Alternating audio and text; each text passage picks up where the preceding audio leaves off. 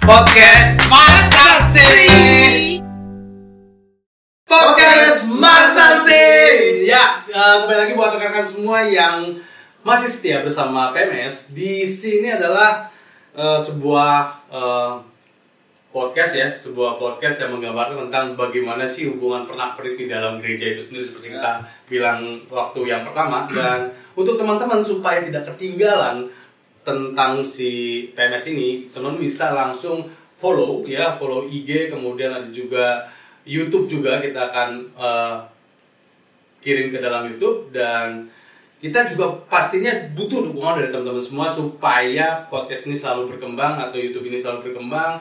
Jadi kita butuh dukungan melalui subscribe ya, subscribe, like atau komen di sana sehingga eh, podcast ini nantinya bisa menjadi jauh lebih baik lagi, lebih baik lagi, lebih baik lagi dan endingnya juga ini bisa-bisa menjadi berkat buat kita semua khususnya yang melakukan eh, rekan pelayanan di dalam sebuah gereja. Nah, tema kita hari ini adalah Tuhan di rumah Tuhan. Nah, lu jangan seru-seru aja bro ya. Ketika ketika lu mendengar sebuah frame Tuhan di rumah Tuhan, apa yang terbayangkan oleh lo? Tapi sebelum itu gue akan kenalin dulu ya. Ada dua orang ganteng bersama gue, yaitu Jeremia. Jer bisa sahabat Jer. Shalom. Salam. Kemudian ada rekan saya berikutnya adalah James. Silakan James. Shalom. Nah, apa yang terjadi atau lo bisa bayangkan ketika mendengar kata Tuhan di rumah Tuhan di otak lo berdua tuh apa? Mungkin dari Jerry dulu Jer. Oke. Mungkin yang pertama sih bang, gue pengen nanya dulu nih. Hmm. Rumah Tuhan ini berarti maksudnya adalah gereja kan? Ya. Oke, Ya, kalau gereja. yang, yang kita tahu lah, Iya, kita tahu ya. itu gereja Nah, ya. ya, Oke, biar eksplisit aja bang. Hmm, hmm, gereja. Tuh ada Tuhan di rumah Tuhan. Tuhan. Kayaknya nggak ada lah bang. Hah? Menurut gue nggak ada lah. Menurut lo nggak ada? Nggak ada lah istilah kayak gitu. Ada Tuhan di rumah Tuhan. Harusnya nggak ada atau ada sebenarnya. Ini beda nih, dua konsep nih. Harusnya nggak ada. Harusnya nggak ada. Tapi ada nggak? Pada kenyataannya sih Ada. Ada. Lo nggak usah, lo enjoy aja di sini. ya. Lo nggak usah merasa Iya, bahwa iya, lo iya. merasa terkukung nggak. Di sini bebas. Di sini bebas. Lo bisa informasikan itu ya. Hmm. Kalau lo merasa seperti itu ya katakan ada. Kalau nggak ada ya nggak ada. Kalau lo coba berusaha untuk bahasa basi, gue nggak suka orang bahasa basi. ya, kalau lo bilang ada ya ada gitu. Lo James, apa yang terbayang di otak lo kepikiran ketika lo mendengar kata Tuhan di rumah Tuhan? Kalau dalam bayangan gue sih bang, kayaknya konotasinya nggak enak bang. Kenapa tuh?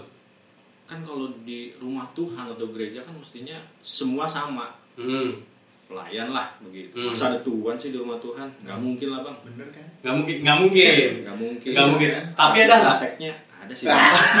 Ada sih. di prakteknya ada ya Ada. Nah, gue gue berarti tertarik kalau di prakteknya ada berarti kan kita harus gali lebih dalam lagi nih ya apakah di dalam prakteknya itu ya Tuhan yang lo bayangkan berdua sama nggak sebenarnya ya Tuhan yang lo alami mungkin yang lo alami sama nggak atau sebenarnya berbeda punya pengalaman berbeda versi lo sama-sama berbeda mungkin seperti itu tapi kalau misalnya bicara Tuhan di rumah Tuhan harusnya Tuhannya sendiri siapa Tuhannya sendiri ya Tuhan. harusnya kalau Harusnya bicara Tuhan. rumah gereja berarti tuannya itu adalah Tuhan. Tuhan itu. Tapi Iya. berarti yang lo gambarkan berdua bukan Tuhan itu ya.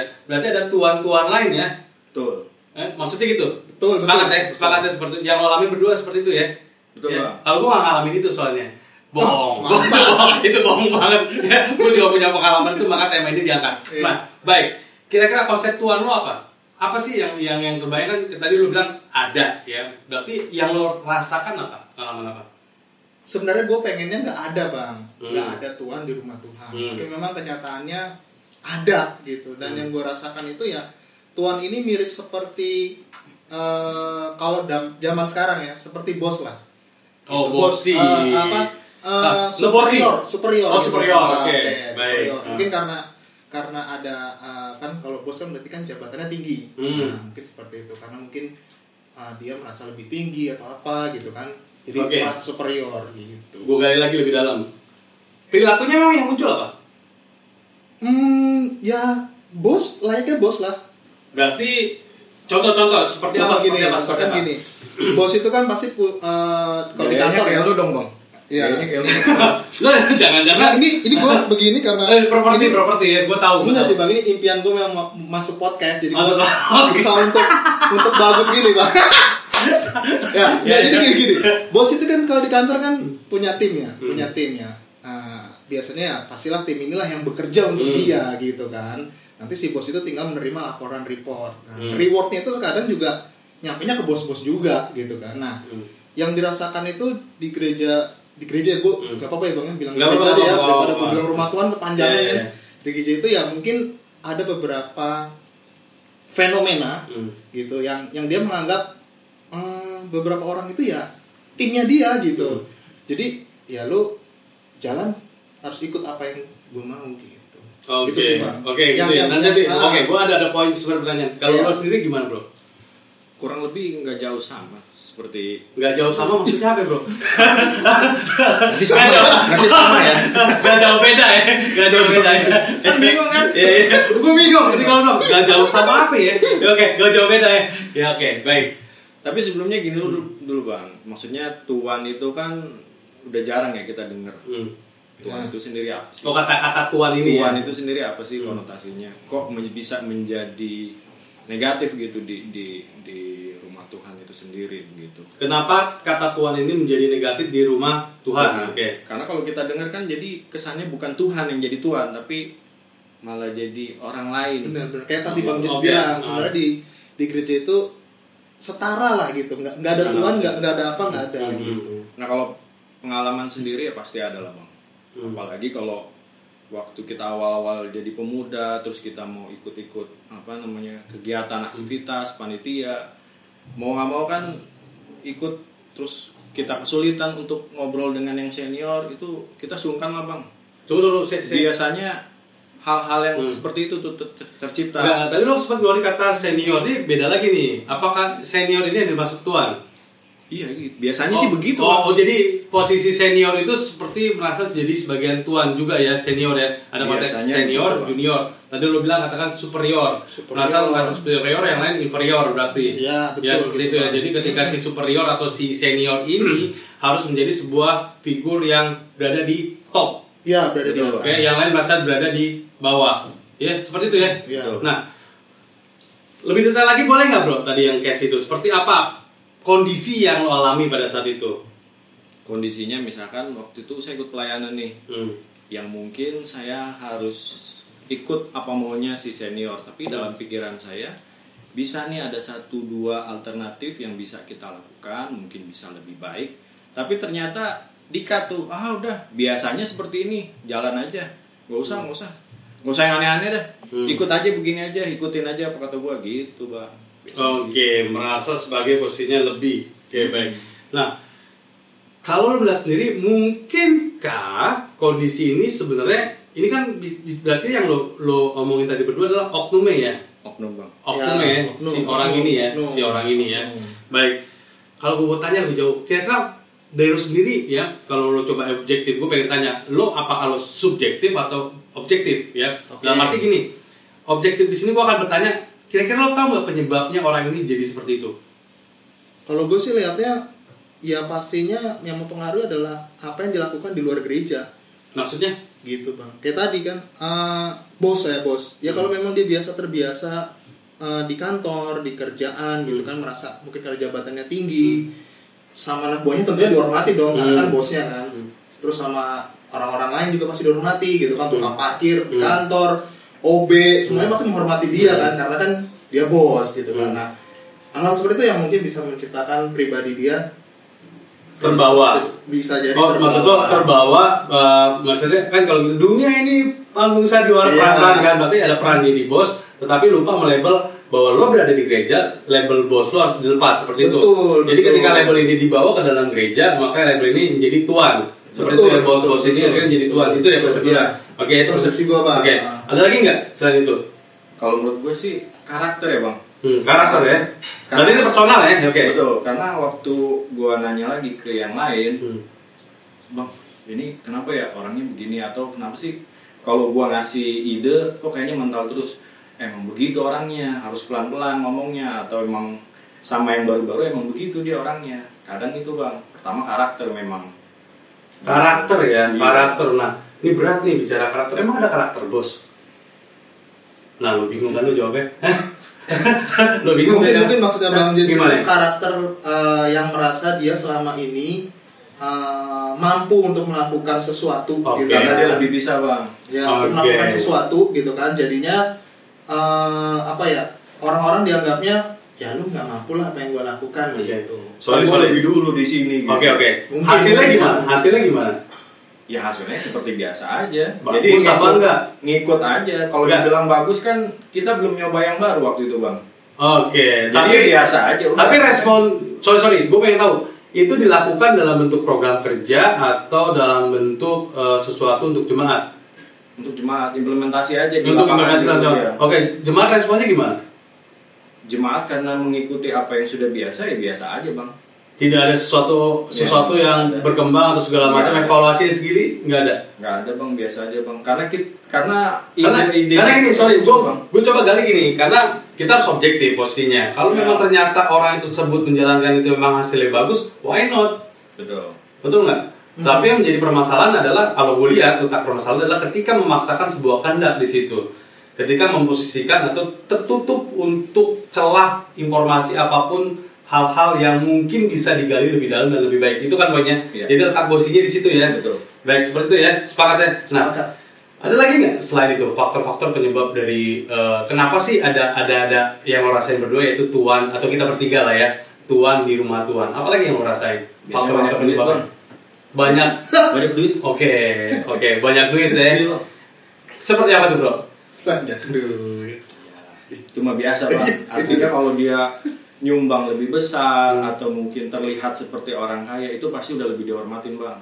Duduk paling depan sejajar sama pendeta, majelis dan segala macem lah, gitu bang.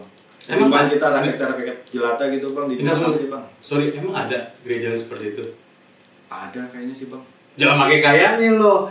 Nah, lu dengar cerita dari siapa ya? Ada teman gua bang. Ah, oh, temen lo. Oke, Iya. jadi informasi lu dapat dari temen lo bahwa Iya. Bahwa ada sebuah gereja yang akhirnya orang-orang ini punya tempat khusus ya, tempat Betul. khusus ya, entah di depan atau di mana ya. Itu sih sebenarnya bukan bukan karena banyak duit juga sih bang mungkin itu Apa? karena karena apa ya bagaimana orang mentreat dia gitu mentreat dia itu kan tadi kan makanya kan kayak bang James bilang sebenarnya kalaupun banyak duit kalau dia nggak nggak dispesialkan pun Hmm. kayak ditaruh di depan bareng duduk bareng majelis bareng pendeta gitu ya ya nggak nggak akan nggak akan mem- membuat orang itu jadi gimana gimana gitu kan mungkin bisa jadi karena satu faktornya tadi mungkin tambahannya bang ya bagaimana orang mentreat dia gitu Eh, maksudnya orang ini jemaat ya. iya ya lah jemaat ya, berarti Oh, ini gini, gini, gini kali bang. Hmm. Mungkin maksudnya kadang bukan orang eh, itu yang mau ditreat seperti itu. Kadang jemaat yang mentreat seperti itu akhirnya tercipta iya Orang kayak Oh, gitu. berarti baik, baik. Berarti coba gua hubungin ya. Yang tadi yang lo omongin pertama adalah faktor internal dari orang tersebut. betul. Oke, yang ini adalah ba- adalah emang faktor udah bawaan eksternal. dari lahir gitu lah bahasanya Ya, bawaan bawaan lahir. ya. Lahir. Ada lagi faktor eksternal ya, Betul. faktor eksternal yaitu bagaimana eh, jemaat memperlakukan orang tersebut atau kita bicara oknum ya, oknum tersebut sehingga si jemaat sadar nggak sadar merasa dirinya sebagai orang yang layak dihormati. Hmm, Seperti itu ya. Nah, emang efeknya gimana? Kalau orang yang fine-fine aja kan sebenarnya nggak masalah juga. ya Iya, bang. memang sih bang cuman Hmm. kan maksudnya kita nggak bisa pungkiri manusia ya bang Hmm. ya mungkin awalnya kita kita merasa kita eh, orang bilang tuh apa tuh eh, mainstream lah gitulah Hmm.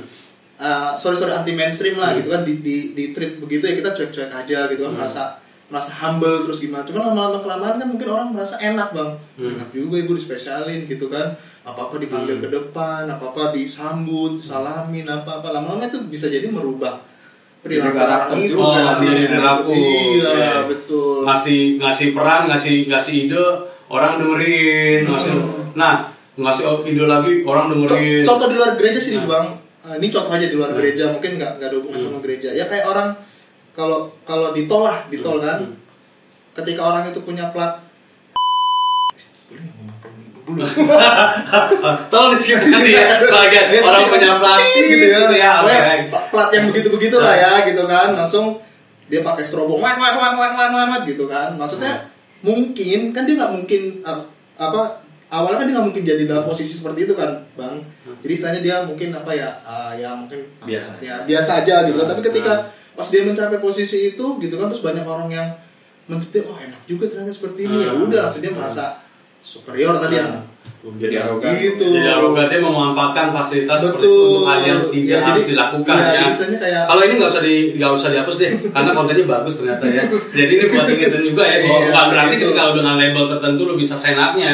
Ketika lo berada di satu tempat lo jadi warga warga Ya, biasa. betul. Kalau misalnya ditarik ke dalam gereja, berarti ketika lo mau siapa pun tadi lo bilang faktor Hmm. internal adalah bos, ya. Ketika lo berada di gereja, berarti lo harusnya menjadi seorang pelayan juga. Betul. Karena tuanya adalah Tuhan, Tuhan itu Tuhan itu sendiri, bukan orang lain atau siapa pun itu. Nah, jadi karena faktor itu dan jadi faktor jemaat ya, jemaat yang peng- salah satunya. Salah eksternal ya, faktor yang yang akhirnya jemaat ini membuat orang tersebut akhirnya berperilaku seperti itu. Iya, mungkin awalnya kita mengenal dia humble atau Hmm. apa gitu kan. Ya Hmm. ada sini, Hmm. nih kesaksian juga lah bang. Ada temen punya temen gitu kan. Awalnya dia ya humble, humble gitu. Cuman setelah dia punya uh, uang dan punya apa gitu kan, terus sama teman-teman yang lain tuh lebih di itu, dia langsung jadi berubah, jadi merasa oh ternyata ya mungkin ya oh terasa kalau orang punya uang tuh banyak uang begini jadinya Enak juga gitu. ya. enak juga ya gini ya Hmm. gini gini jadi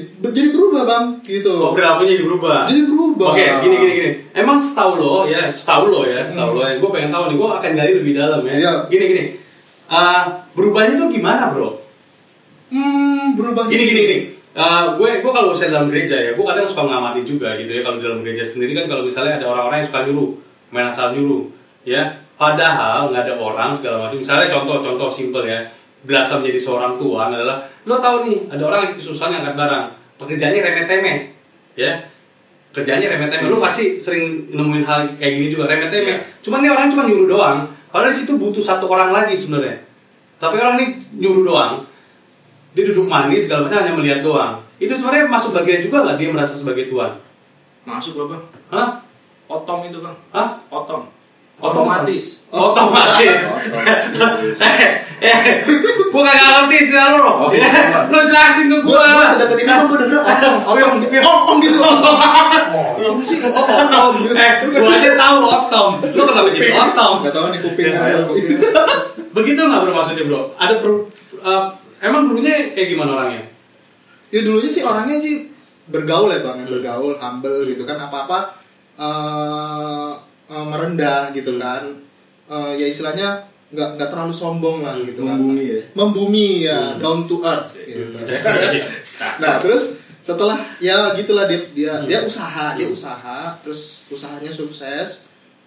Ya gitu dia eh, yang yang ter- terlihat ya bang perubahannya itu dia jadi tidak menghormati kita kita Hmm. gitu. jadi merasa kita kita itu ya sebenarnya kita juga punya duitnya gitu kan Hmm. tapi merasa ya lu duit lu nggak seberapa dengan gua gitu Jadi jadi jaga jarak ya bang. Hah? Kalau ngobrol jaga jarak gitu ya. Ah, enggak juga sih, Oh, cuma gitu. kayak kayak menghormati kayak misalkan eh, dia ngajak jalan nih, ayo kita jalan yuk ke sini yuk. Ah nanti dulu lah nih ak- akhir bulan gitu kan, misalkan orang yang, yang kerja kan gajian, ah, akhir bulan lah ah, tanggal tua gitu, ah lu kayak gitu aja nih. Jadi kayak mau tidak menghormati gitu loh bang. Tahu nggak? Gitu. Ya, tahu nggak? ya? Hmm. Kita sama-sama rekan rekan Hmm. sepekerja ya. Hmm. Ketika ngomong gini, nih siapa orangnya? gue sih jujur aja buat teman-teman semua. Gue sama dia ini satu pelayanan juga. Jadi ketika dia cerita cash, kasus, kasus, kasus kayak gitu langsung kebayang siapa orangnya. Oke, gue tahu orangnya. Oke, oke, oke. tidak menghormati ya kan tidak menghormati terus ya dia tidak mau menerima pendapat lah gitu kan mendapat masukan masukan menurut dia ya udahlah gitu. Ya mungkin kayak tadi bang James yang bilang gitu kan udahlah yang jalannya kayak begini udah gini aja lah gitu. Jadi kayak ya balik-balik lagi ke superior lah ke apalah gitu. Nah, superior segala macam orang lain dia, eh, merasa Ah, ada nggak sih sebenarnya? Gue mau tanya lebih jauh ya ini kan tadi kan kayaknya Ya. partner kerja tapi kan lo sendiri pengurus gereja sendiri siapa sih yang terlibat? Apakah ada kecenderungan seperti itu bro pengurus gereja ini kalau misalnya misalnya ya salah satunya gue langsung tuduh poin aja ya sini kayak penatua atau gue lebih jauh lebih ekstrim lagi penatua atau lebih besar adalah majelis-majelis atau di gereja-gereja KPP ada sintua atau ada lagi eh, majelis ya kalau masalah itu ya gereja lain juga karismatik juga majelis ya bro Oh, Iya ada. ya majelis segala macam ada kalau di AKPP namanya sintua segala macam kemudian ada lagi eh, penatua nah kira-kira mereka sendiri mungkin nggak memposisikan diri mereka seperti itu Mungkin bang. Mungkin pengalamannya- sekali, mungkin sekali bang mungkin sekali sangat mungkin sangat Iya. mungkin sangat Pengalaman mungkin. orang tua bang. Hmm. Orang tua kan kebetulan di Manado. hmm. Nah waktu itu ada majelis yang menurut almarhum papa saya dia nggak bagus tapi Hmm. kok terpilih lagi begitu Hmm. ditegur lah ditegur maksudnya ditegur berubah nanti ya sikapnya segala macam dia nggak terima bang Hmm. tahu sendiri kan kalau di daerah kalau ditegur nggak cuman eh, apa namanya tangan yang main. Bukan. Bukan tangan. Ya, Wah. itu sampai begitu loh bang. Hmm. sampai begitu. Tapi ada juga pengalaman yang di gereja yang lain untuk dia menjadi posisi ketua majelis ketua jemaat. Bayar. Dia bayar. Bayar. Iya. Nah, bayar Ah, bayar. Bayar. Emang ada ada maksud pen. Tunggu saya saya benar. Tuh. gue seringan minta disensor ya Enggak, enggak, pertanyaan gue gini, bayar ya? Bayar. Memang ada dia menyediakan dana tertentu bukan bayar ya mungkin menyediakan Hmm. dana tertentu untuk supaya dia dia bisa terpilih begitu Emang ada keuntungan apa sih? iya dia merasa bangga aja kali bang Sebuah sebuah ini Prestis. Prestis ya, Ya, sebuah ya. prestis pengakuan ya. Betul. Ketika seorang berada di dalam posisi ini, eh, orang tersebut akan eh, akan akan merasa bahwa es gue mungkin ya bukan gue jadi bos. Jadi jadi menjadi tuan. Ada posisi mungkin itu kali ya. Sebuah karakter, sebuah sebuah perumpamaan ketika lo berada di posisi level lo menjadi tuan. Ya, menjadi tuan. Tadi lo bilang emang ada konflik seperti itu, rebutan jadi ketua ya. Seperti itu. Ada juga bang gitu bang malah Hmm. muncul di media sosial begitu itu jadi kayak kayak bom waktu gitu bang Oh iya benar, benar kayak posisi ini loh. Waktu posisi kalau misalnya salah satu gereja juga ya salah satu gereja yang posisi ketua umum tuh pernah tuh sampai di chaos tuh Nah, bikin dua kubu gereja jadinya. Nah ini juga kejadian juga di gereja Agoy juga nih. Gue baru inget nih kemarin dia bilang ada dua kubu nih. Yang satu ngikut yang ini, yang satu ngikut yang ini. Hmm. Nah seperti itu. satu oposisi satu ini ya Nah Oh, ya. seperti itu. Buat gue saya agak kacau ya ketika seperti itu. Iya. Karena ini akan menjadi seperti itu tadi. Eh, dua-duanya pelayan ya bang ya Nah, Iya. seperti itu. Coba. Nah, kita tarik lagi nih. Dampaknya apa, Bro? Kalau misalnya ada perilaku tuan di rumah tuan ini, Bro? dampaknya orang pasti kabur lah dari gereja Orang kabur dari gereja. kecewa lah yang pasti ya Kecewa, oke. Kecewa sama gereja yang kedua yang tadi gue bilang bang bom waktu Bom waktu. Iya gereja bisa terpecah jadi dua Jadi, jadi terpecah jadi dua ya. Iya. Atau bikin lagi ibadah lagi atau gereja lagi. Ibadah tandingan. Gereja di dalam gereja. Iya, Ya enggak ibadah tandingan atau bikin kita bisa aja bikin gereja lagi yuk, yang baru yuk. Kan seperti itu bisa kan ya? Merasa dia sebagai bos tidak terfasilitasi keinginannya, kemudian ah ngapain nih kayak gini, gue nggak bisa gerak nih. Ya udah kita punya masa kita bikin gereja lagi yuk. betul Bisa jadi seperti itu. Bisa bisa Dengan motif seperti itu biasanya gereja kayak gitu nggak nggak nggak tahan lama tuh yang kayak gitu gitu tuh, karena motifnya udah nggak benar. Betul. Yaitu merasa bahwa dirinya harus membuat sesuatu sehingga dapat penghargaan di situ, ya. Hmm. Dampaknya apa lagi bro, menurut lo?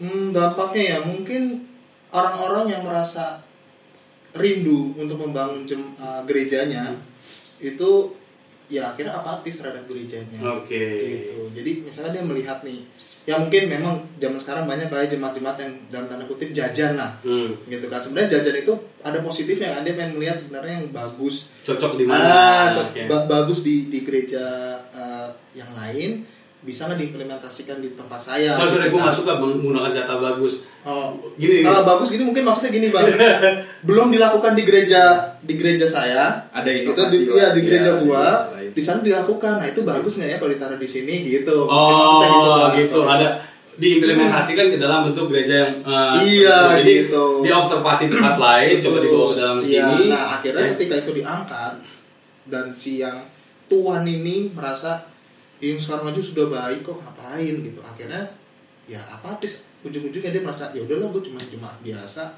gitu. Dan Hmm. akhirnya bener kata Bang James lama kelamaan dia nggak ada kayak aduh stagnan ya. stagnan gitu Akhirnya bisa kan. jadi stagnan, akhirnya ya- akhirnya dia malah melirik yang oh yang yang bisa memfasilitasi, Betul. memfasilitasi bro.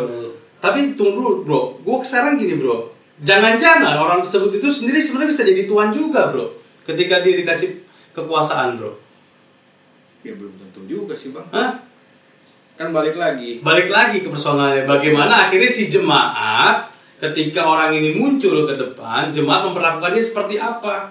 Dan orang ini apakah tetap ingat bahwa dia adalah rekan pekerja Allah? Itu Benar, doang aja pokoknya. iya. Kalau selama ini dipakai di dalam eh, karakter dia secara pribadi dan jemaat walaupun mengemurukan dia, enggak, gue tetap pelayan. Itu akan jadi seperti itu juga pelayan. Iya, seperti itu ya. benar benar Ya, Berarti sebenarnya kayak lingkaran setan dong bro ya. Ketika ada satu muncul figur ya oke gue punya duit ya soal gue jadi bos gue punya duit banyak gue bisa nalangin apa bla bla bla bla segala macem dan jemaat mengeluh-ngeluhkan gue Uh-huh. gitu ya. Tetapi gue punya posisi gue selalu berdoa selalu diingatkan tolong gue jadi pelayan gue pelayan di gereja ini gue jadi pelayan. Itu akan menjadi sebuah atau menjadi seorang yang benar-benar down to earth jadi pelayan juga Iya, gitu. akan terus down to earth pastinya orang itu. seperti itu. Jadi sebuah lingkaran setan ya kadang sadar nggak sadar loh uh, jemaat ada yang memperlakukan seperti itu. Weh bapak bapak majelis segala macam weh bapak ini segala macam disebutin Oh, iya, posisinya iya, segala iya, macam iya. Ini kan sadar nggak sadar membuat sebuah uh, apa sih? Image. Label label buat diri gue sendiri gitu loh. Ketika bilang eh bapak majelis terus gue majelis nih ya enggak? Eh bapak ketua eh gue ketua nih segala Hmm. Iya, macam bla bla. Buat gue wah whatever lah segala macam. Gue kalau mau- mau melayani melayanin aja. Nah gue tertarik. Ada sebuah konsep pelayanan yang namanya totalitas ya untuk tutup uh, uh, segmen kita nih karena kita udah diingetin bro tadi bro Oh iya, Iya, bro, bro. sama Bro, siapa? bro. ada ada ada Sama kita ada bertiga, Bang, sini, Bang. ada tim kita bro Oh, iya. ada eh angkat dong lebih nih kebanyakan Oh, iya, iya, iya. nah konsep pelayanan totalitas buat gue ini penting banget ketika lu bicara dalam gereja Hmm. ya eh, kalau lo tahu yang lo lakukan kalau kita habis melakukan ibadah pasca lo tahu buat gue pasca itu Tuhan Yesus melakukan yang namanya totalitas nggak setengah-setengah clear tuntas segala macam Nah. dia menjadi seorang hamba pelayan bahkan ada satu bagian dia basuh kaki segala macam. Nah. itu totalitas seperti itu. Nah pertanyaan gue ketika lo punya konsep melakukan eh, pelayanan motif lo apa? Gue selalu tertarik dengan motif seseorang. Oke, mau siapa pun orang yang terlibat di dalam pelayanan gereja, gue pengen tahu motif lo apa. Apa kalau pengen diakui sama orang lain, apa jemaat, atau siapa pun, apa itu yang lo cari? Apa lo pengen tulus membuat bagaimana hidup gue berfungsi dalam gereja, bagaimana gue bisa menjadi bagian dalam pertumbuhan untuk jemaat. Orientasinya adalah jemaat. Tetapi kalau motifnya memang sudah berubah alurnya, yaitu mendapat penghargaan, otomatis dia akan menjadi tuan di rumah Tuhan. Akan seperti itu. Walaupun jemaat mengeluhkan dia akan seperti itu. Kenapa? Karena motifnya mendapat pengakuan. Beda. Lo lihat perhatiin orang-orang yang ingin mendapatkan pengakuan lama-lama ketika bekerja jorok-jorokan aja nggak mau bro. Bersihin apa pun segala macam nggak mau. Iya, dia akan iya, jadi bos bro. dia akan cuma nyuruh doang bro. Lewat segala macam. Oke saya tugasin semuanya. Deklar ya tolong dibantu segala macam. Itu bos bro. Kelakuan bos kayak gitu bro. Dia lupa. Pada saat itu dia harusnya bisa bantu tapi dia nggak mau bantu. Nggak mau turun ke lapangan ya. Lepaskan label ya. Kita sepakat ya bahwa buat teman-teman semua buat siapa pun itu yang mendengarkan lepaskan label lo ketika lo melakukan pelayanan. Mau siapa pun itu lepaskan label lo. Karena kita sama-sama adalah menjadi pelayan di rumah Tuhan. Tuannya adalah Tuhan bukan lo bro. Ya bukan lo pak. Bukan lo bu segala macam. Ya Tuhannya tetap adalah Tuhan bukan siapa pun. Jadi di dalam gereja pun juga harus jelas bahwa clear semuanya rekan pekerja Allah Ya, tidak ada atasan bawahan di situ. Tidak ada atasan bawahan. Walaupun koordinasi, tetap kita tetap melakukan hierarki organisasi. Tapi caranya yang membedakan adalah caranya bagaimana lo merefer informasi kepada rekan pekerja lo. Contoh, ya merefer informasi kepada rekan pekerja lo. Contoh, gua akan ngomong seperti ini ya. Bro, tolong kerjain ini bro. Lama banget nih segala macam. Bisa nggak segala macam? Beda. Kapan lo siap? Kira-kira gambaran lo apa? Jadi ada improvement, mengajak improvement seseorang untuk berkembang sama-sama berkembang. Itu beda. Kalau bos akan mendelegasikan satu arah, kerjakan ke ini B, C, D segala macam. Tidak ada ruang untuk eh, melakukan improvement. Bedanya di situ. Ya, kalau memang butuh orang yang orang ini tidak dapat gambaran, ya mungkin bisa seperti itu. Gue gak ngerti nih, baru kita arahkan. Tapi kalau bos menyuruhnya seperti itu, kerjakan A, B, C. Jadi buat siapa pun itu lepaslah label. label Ada pesan tambahan dari lo, James? Semangat banget bang. Iya, iya. ini Karena- ini kayaknya ada kepahitan gitu ya. Enggak, enggak, enggak gue tadi, gitu. gua tadi udah bikin udah diambil semua. Iya, karena jujur aja gue bilang, wah gue dapat nggak, gue kan dapat ini kan dari lo berdua. Oh, iya, iya, iya. Gue dapat framingnya dari situ. Oh begitu segala macam. Iya. Tapi keren ya omongan gue Ada ya. kepahitan atau gimana? Tapi omongan gue keren deh. Iya, iya, iya. Keren. Gua setuju sih, Bang, gua Oh, setuju. iya. Setuju. Lo ada tambahan nggak bro? Ya intinya sih kalau yang namanya pelayan di rumah Tuhan ya, jadi gue ganti lah ya, jangan tuan di rumah Tuhan, tapi pelayan di rumah Tuhan ya seharusnya lu berlaku seperti se- sebuah Seorang pelayan, ya pelayan. seorang pelayan gitu kan. Oke. Dan Tuhan lu adalah Tuhan gitu, jadi Oke. gak ada tuan-tuan yang lain. Oke, jadi gitu. dalam konsep ini lo report lah kalau misalnya kalau misalnya satu hari lo melakukan pelayanan lo report Tuhan apakah saya sudah benar apa enggak seperti itu. Iya, kalau misalnya kalau itu. lebih jauh lagi ya minta bimbingan kalau memang saya salah tolong tegur saya. betul. Harus berani ngomong kayak gitu berarti kan di dalam doa Benar, kan. benar. Oke. Oke, lo James. mudah-mudahan nggak panjang ya gue jadi keinget cerita nih iya benar Nggak apa-apa, nggak bro, nggak apa-apa bro.